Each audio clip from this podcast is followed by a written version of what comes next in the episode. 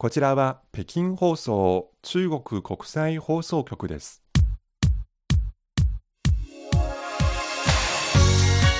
皆さんこんばんはハイウェイ北京中国情報ラジオ火曜日ご案内の王正円ですこんばんは、西宝です。6月8日今中国ではもう大変注目されている行事がありますはい、中国語では高考と言いまして、えー大学入学統一試験ですね。はいはい、実は私たち日本語部のスタッフにも息子さんが今年受験している人がいます。はい結構心配していそうな感じですね、はい、オフィスにいるとき、あのなんか普段とは違って落ち着かない様子ですね。こう思うあの親の心が本当にいつの時代も変わらないという感じですね、はい。はいさてこんな中から北京からお送りする今週のハイウェイ北京火曜日番組のメニューをご紹介しますまず旬な話題では雲南の野生象15頭謎の北上ということにフォーカスします。そしてうんと北の方の内蒙古自治区クブチ砂漠での旅の続きです。今日もどうぞ最後までお付き合いください。それではまず今日のオープニングナンバーはこちらゾウさんにちなんで今とっても流行りの歌です。はい、えー雲南出身のシンガーソングライタートゥトゥさんが作った曲で「大象喝酒醉」酒に酔った象预备，起！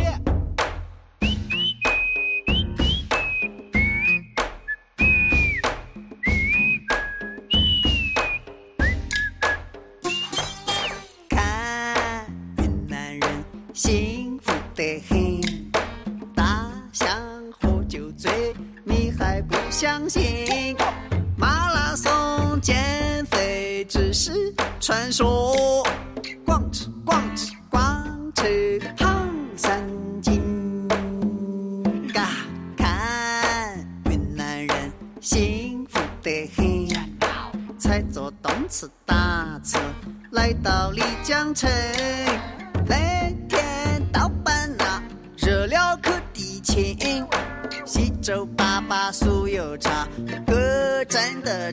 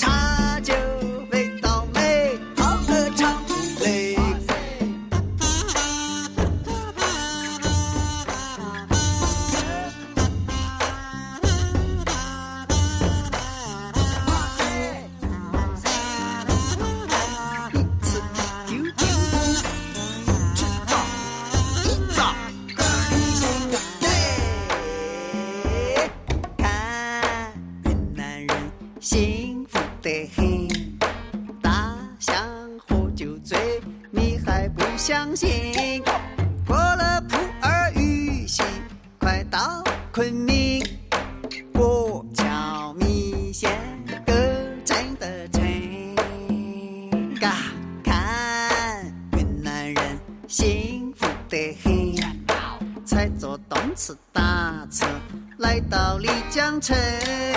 那天到班呐，热了可地勤，西周粑粑酥油茶，哥真的いうとても軽やかなメロディーしかも雲南省の方言で歌っているこの歌「大象喝酒醉」もお酒に酔ったゾウさんの歌をお聴きいただきながらまさに今日本でもとっても注目されているゾウさんの旅ですね。はい、えーこの象たちは、えーもともとラオス、ミャンマー、ベトナムと国境を接する中国南部雲南省のシーサンパンナーに暮らしていました。はい。えー全部で15頭ですが北上を続けていることで、えー注目されています。もう1年以上のようですね。はい、はい。えー今月2日人口840万人余りいる雲南省の中心都市昆明市の範囲内に入りました。はい。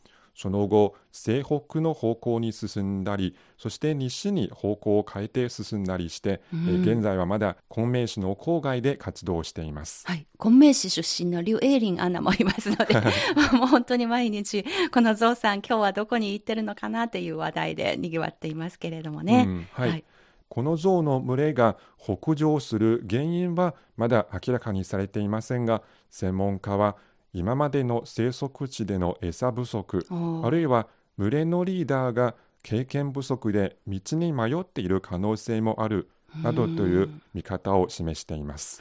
うんゾウさんたちにインタビューしてみたいですね本当はね。そして現地では住民と象の安全を確保するために24時間体制でドローンによる監視を続けています、はい、そして、えー、象の群れが通過する可能性のある地域の住民に対して避難警告を出しています、はい、それと同時に象が好きな果物や穀物などを出したり大型トラックで主要道路を塞いだりして、えー、象の群れの餌の確保そして農作物家屋の損失の減少人への被害の防止、えー、それから象の群れの移動方向の誘導を図っています。はい。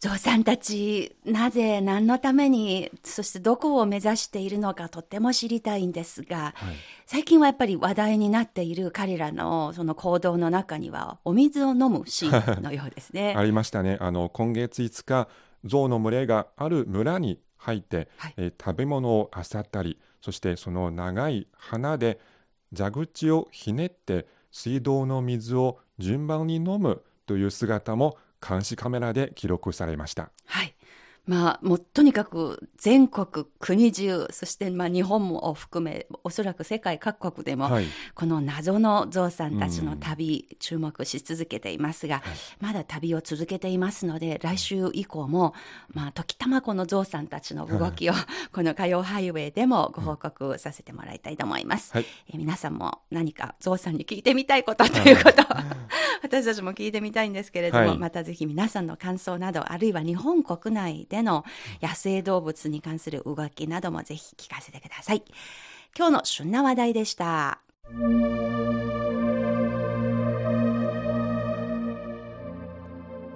ハイウェイ北京中国情報ラジオ火曜日のご案内は私大正円と。西宝です。ここからはシリーズリポートの時間です。くぶち砂漠を行く。今日はシリーズの2回目砂漠の真ん真ん中で行われた食虫活動の現場でリポートさせてもらいました。はい。クブチ砂漠、中国では7番目に大きい砂漠です。この砂漠では最近緑の面積が増え続けています。なぜこれができたのでしょうか？緑が増える、それを支えている技術、そしてその食事の現場を見させてもらいました。今回もですね引き続き内蒙古自治区オルドス市半銀期にあるドグエタラという町チンから車で約30分で行けるところに行ってまいりました。どうぞマイクリポートお聞きください。えー、ホテルから車で30分30キロぐらい離れている植樹地点、植樹する場所にやってまいりました。かなり風が強いです。ここは本当に荒涼たる大地。でも至るところに緑が見えます。先ほど入ってきた時にですね、ものすごく大きな頂上の砦のような建物があります。やっぱり中国人ならそれを見るとすぐ思い浮かべるのが緑の頂上を作りましょうと、そういう風に自然と思い浮かびました。で、本当に30分ぐらい走っていても、道の両側に誰も人の影が見えませんでしたが、ここに来るとですね、今私の左手の砂丘の上に2人の作業員が、男女で2人の作業員がいます。今、植樹の実験を始めました。ここにですね、パイプを出して、えー、そこに水が入ってます。その砂の上にですね、水を入れてそして穴ができます3つぐらいの穴を作りまして今4つ目を作っているところです1、2、3、4、5 5回ぐらいを続くとかなりの高さの穴がですねできました。そしてそこに2本の枝を入れます。刺しておきます。これで植樹が完了。ですから今見てる間にもパパパと今も12345 5個目のですね樹を始めました。ということで、クブチ砂漠の真ん中にある、これはですね、クブチ砂漠で精力的に緑化活動に取り組んでいる会社、民間の会社、イーリーという会社ですが、うん、そのイーリー社が持っている植樹拠点なんですね。はい、到着したところは、よく見学者が訪れる、まあ、高台がありまして、降りた途端にものすごく大きな、もう砂丘の斜面に植え込みで作られている緑色中国夢。緑の中国の夢。もう、もう遠いところから見えます。なんだか見てすごくワクワクしましたけれども。はい、まあ、低侵襲植樹法。あっという間に終わりました。10秒。はいですのでね。すごい。はい。もう本当に長さ約1メートルの水の通されている、まあ、直感ですね。を手に砂でまあ本当に砂地をつつくようにして穴を開けて、うん、そしてその中に素早く事前に用意しておいた苗木、挿し木ですけれども、それを中に入れて、タイムを測ってみると本当に10秒の早技。だったんですね。なるべく影響を小さくするためですね。そうですね。はい、現場で技術指導に当たっている長昭会長長期さんに話を聞いてみました。42歳の調査の話です。通过这个水冲这个原理，冲一个那个小洞，也就是在地上打一个微创，打一个小。人間の体の場合、内視鏡手術の方が体への負担が小さく回復が早い。同じように砂漠では地面を掘り起こす面積が少ない方が砂の湿度に影響を与えずに済むため活着率の向上につながります。ということでした。はい、この低侵襲植樹法、え実は特許が付与されている技術なんですね。えー、開発チームの超吉樹さん、いい名前ですね。縁起の良い木という名前の調査、内蒙古の出身の方です。はい、えー、この方は、イーリー砂漠研究員副委員長を務めておられます。はい、この調査の話によれば、えー、最初は、挿し木で増やせる在来種、つまりその地にもともとある種類の砂を砂柳と書いて砂流、うん、この砂流の植樹法として試験を始めて、で、2年を試験し続けてですね、その後にやっといろんなことが分かったようですね。はい、具体的に言いますと、うん、枝は110センチに切ること。そして植える前にですね、立ったままで横にするか立つ、立ったままにするのかいろいろテストしたようですが、はい、立ったままで5日間水に浸しておく。あそんなにするんですね。ね。それから植えるときには、枝を地面から地表に出す部分はどのぐらいの長さにするのかもテストしたようです。はい、10センチぐらいがいいらしい。で、植樹する地点、場所はどこにするのか。えー、向かい風に当たる砂丘の3分の2以下の位置にすると、そして間隔は3メートルおきに植える。という一連のことを、まあ、とにかくテストをして、えー、判明したようですね。まあ、こういう方法ですけれども、はい、やっぱり効果が抜群に良かったらしいですね。はい、はい、活着率が高めることが高まりますね。どれぐらい高まりますか？例えばあの、木の種類にもよりますが、はい、砂流、砂柳の場合には、うん、従来の50%から90%に高まることが、結構上がりますね。そうですね。はい、まあ、他の種類の木にも応用した結果、うんどれも高めることができる。5、はい、6倍ぐらい高くなる。その理由は簡単だそうですよ。はい、以前の木を植えるときに、その場で水をやることができなかったので、植えた時から水をやっているので、はい、木の活着にいいらしいんですね。これはまあ水を使って植樹する湿式植樹法というらしいんですね。はい、ただ砂漠の中でどこも水源が確保できるとは限りません。うん、そういう水源がない場所では、はい、乾式低侵襲植樹法というのも、はい、乾いた方式。そうそうです。その場合はもうつまり電動ドリルで穴を開けてその中に苗木を入れるわけですけれどもこれはですね、クブチ砂漠の特徴というのが地表から20センチぐらい掘ると大体湿った砂に出会えるんですね。大体砂が湿ったものになるのです。はい、そういう特徴を生かしてそこでこの方式を開発したようですね。はい、まあ、クブチ砂漠はもう一つの特徴は流動砂丘が全体の6割ぐらい占めている。風でも吹けば一夜すれば地形が変わってしまう。ですので、昔の植樹方法だと事前に砂を固定しなければいけません。砂が流動しないように、まあ、砂防工事が必要なわけだったんですね。すねまあ、四角くマスのようなそのものを作って双方角と言いますが、その工事が必要です。それは人の手がとてもかかりますし、はい、お金もかかるらしいんですね。でこの低侵襲植樹法だと、まあ、比較的密植していますので、うん、穴掘り、植樹、水かけ、これらは全部一気火星に作業ができますので、うん、労力も費用も省くことができると。なるほど。まあ、コストパフォーマンスで言ってもとてもいいらしいんですね。はい、まあ、そういうわけで、ここから駐車場から砂漠の奥に約1キロぐらいの場所へと移動してみましたので、うん、マイクリポート引き続きどうぞ。砂漠の砂、本当に細かいんです。ちょっと表面のところ手でちょっと触ってみます。えー、表面のところにですね、ちょっと若干黒くなっているところもありますが、まあいろんなものが砕かれていて、こうやって砂になっている植物の茎やらとか、多分そういうのも含まれている。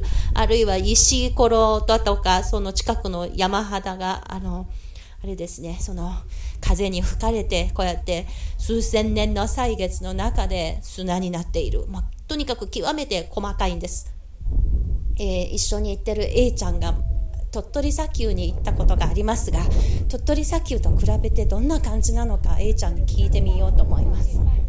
どうですか？この比べてみると。似てますね。あの、すごく細かい。細かい。でも、鳥取の方はちょっと、なんかもうちょっと締め気があるような感じでやっぱり隣は海ですぐはあの海ですから。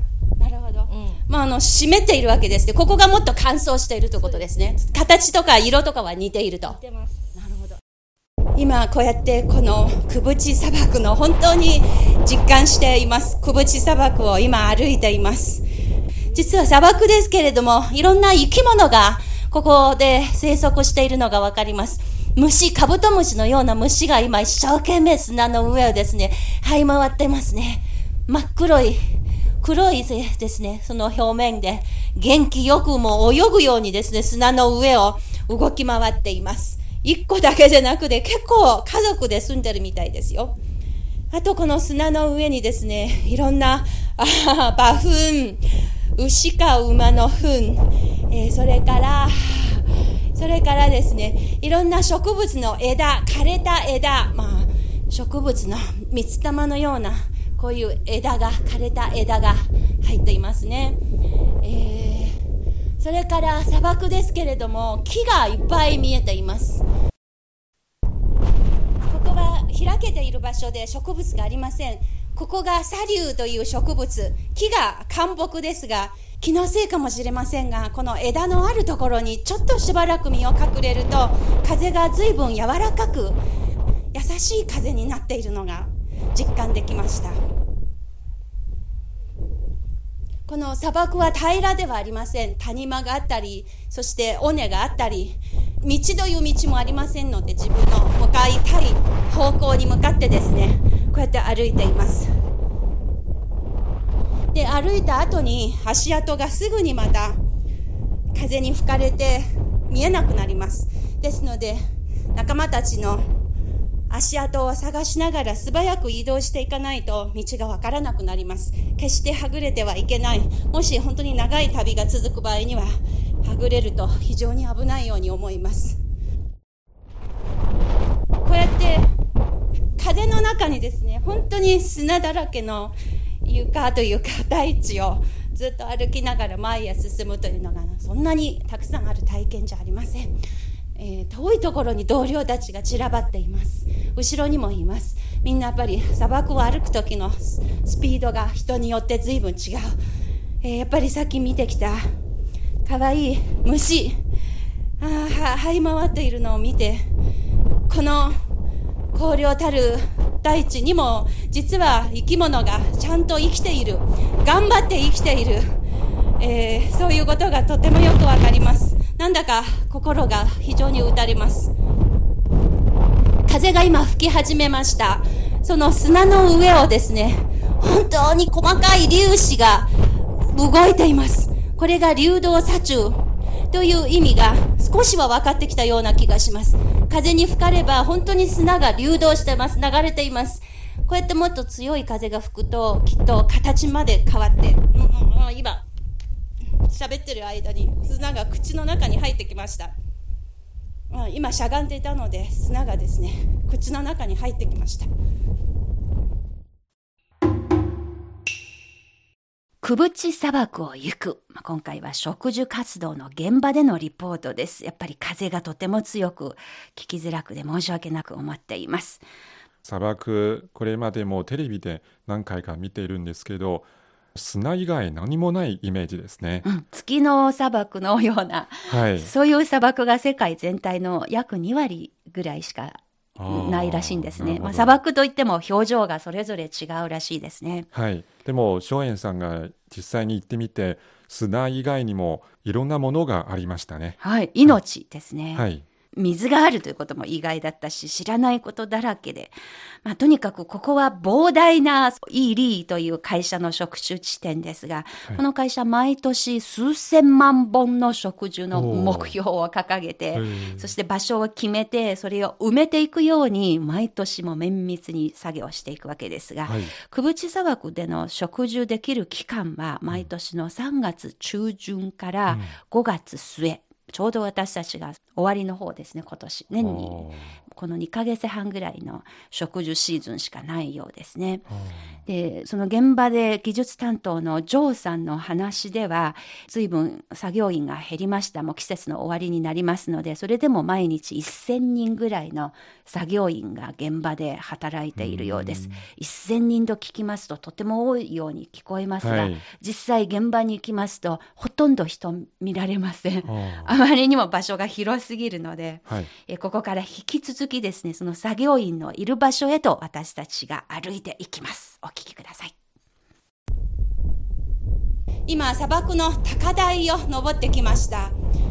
えー、地元の方の話では、今日は比較的風が強い日ですと。でも不思議なことにですね、ここ、地面に近い方の砂漠の上では、ちょっと本当に白っぽくなるような、そういう砂嵐。マイクロ的なその砂嵐がありますが全体的には空がすごく青いし空気も透き通っていて綺麗です、えー、かなりこうやって風が吹いていますけれども。3組のこの作業員がいるところに今ようやく姿が見えてきました。近づいてお話を聞いてみたいと思います。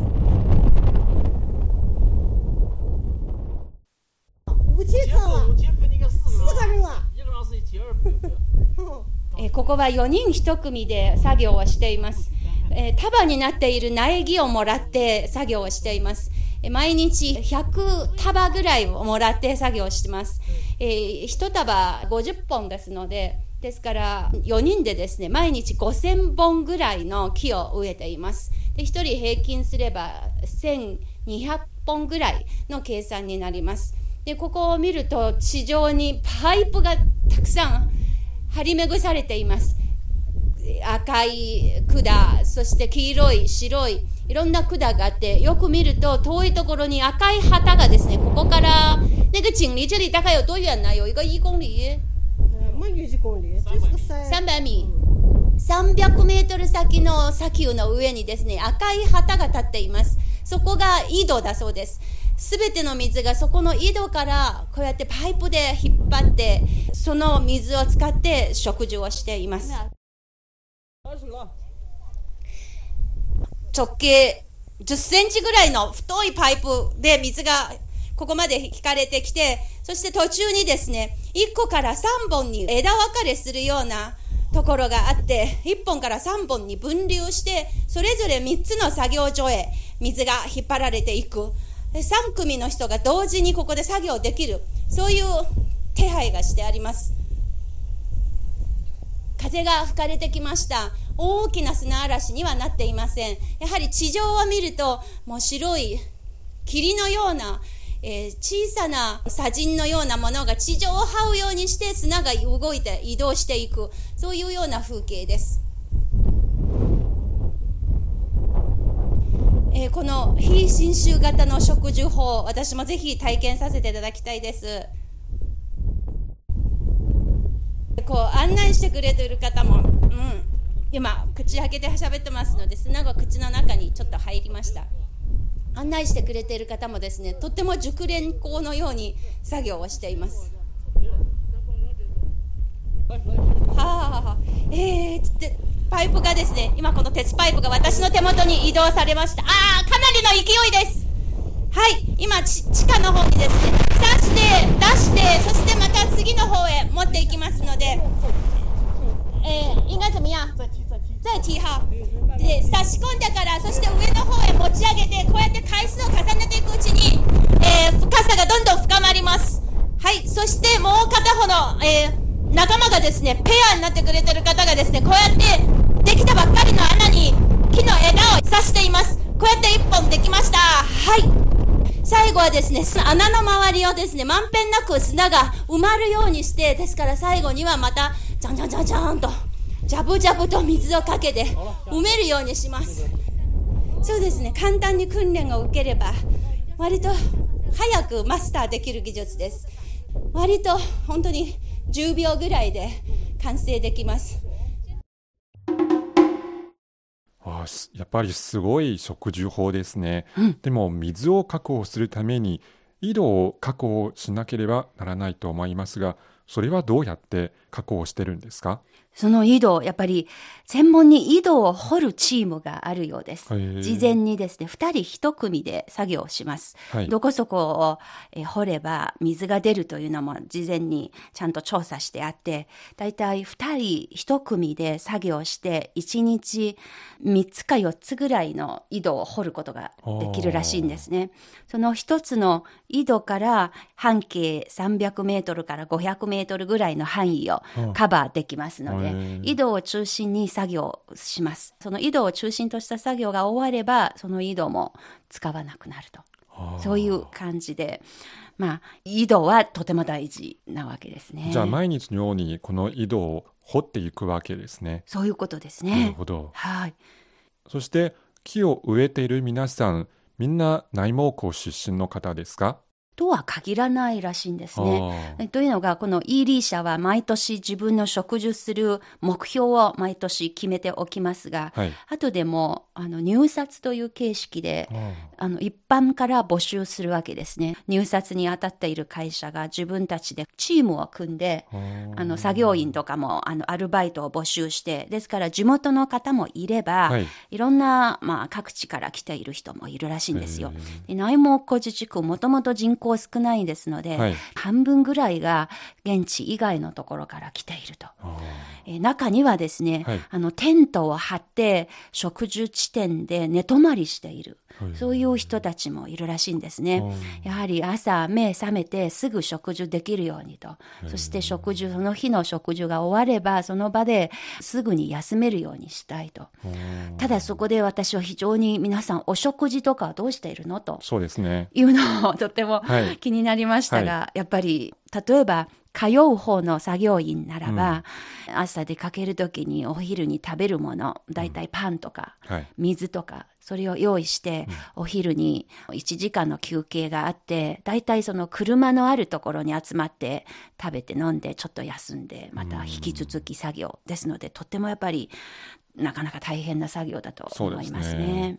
で、ね、私たちがあのたまたま取材した4人組は、うん、えー、近くの約30キロ先の別の鎮の村に住んでいる村人ですね。はい、で彼らは自分で車を運転して、うん。4人ちょうど1台の車、マイマイカーですね、はい、に乗って、毎日通いに来ていると。まあ、ちょうど私たちのインタビュー終わって30分ぐらいすれば、あの、退勤する時間になりましたので、はい、後で気づいたらば彼らも奥地の砂漠から道路が通っている方に歩いてきて、うん、そしてちょっとした駐車場があって、はい、そこに、まあ、乗用車が西郷さんが乗ってるような、そういう感じの乗用車が結構何台も止まっていて、その中の1台に彼らが乗って、そしてなんかさっそうとした姿で帰る方向に向かって手を振ってくれまして、はい。そんな感じで、どうやら1日そうですね、4人1組で5000本余り、まあ1人大体1200本ぐらい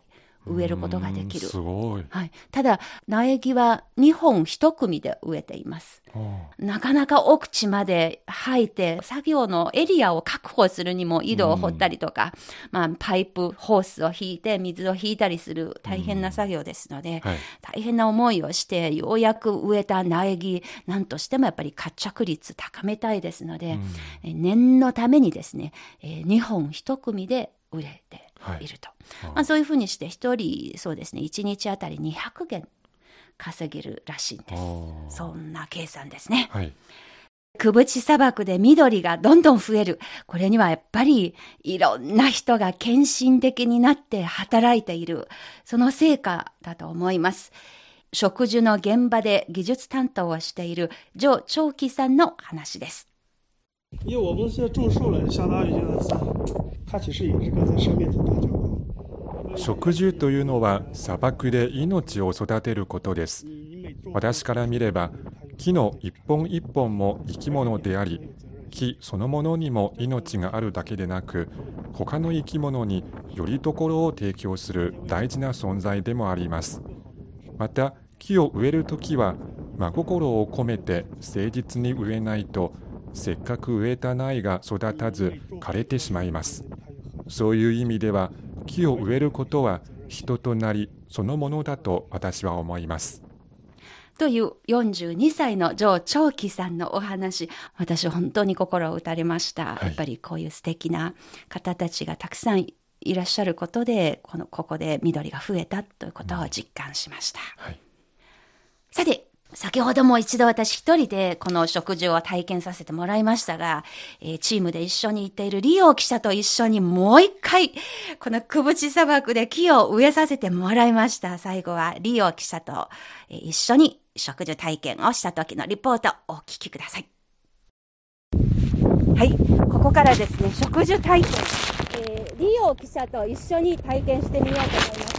えーなんとリオさんも素晴らしいことに一人でも自力で一本もう植えようとして一緒にちょっとまだ高さが足りないようで一緒に行きましょう。はい。力を入れていきます。ここは穴が随分ああ随分もう深くまで掘り下げたつもりですがなかなか中まで入れないということで今一緒にやるとスッとこの枝が入りました。そして周りをですねこうやって水をかけてできた5センチぐらいの直径の穴をきれいに平らげるようにして、そして砂がですね、木の枝を埋めるようにしていきます。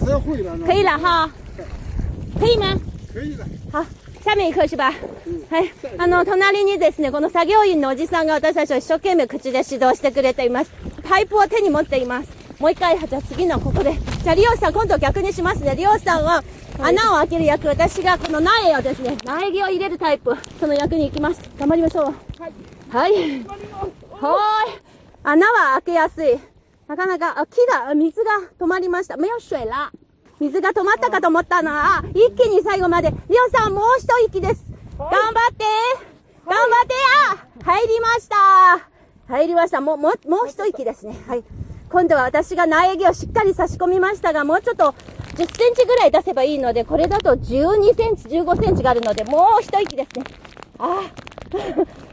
チームプレーが大事。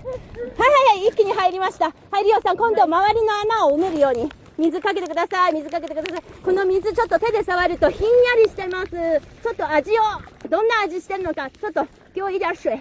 どんな味してるのか、はい、飲んでみます。うーん。うん。これ普通に美味しいですよ。普通の水で、这个水味道还挺好的。这个能喝吗？能了。喝的哈。作業員の皆さんも普段これ飲んでいるようです。普通に美味しい水ですよ。透き通っていて、挺挺好喝的。どうでしたか？あの簡単そうに見えますけど実際にやってみればすごく力が必要ですね。難しいあとチームプレーのあうんの呼吸がいるようですね。でね。でもいい体験させてもらいました、はい、一緒に6本を一緒に植えてみました。そうですねそうね。この6本ぜひ元気に育ってほしいですね。そうですねはい。お疲れ様でした。お疲れ様です。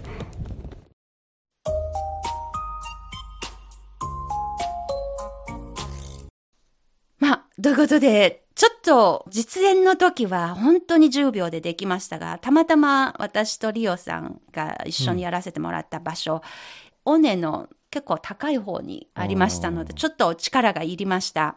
本来は本当にもっと楽々食事できる方法として知られています。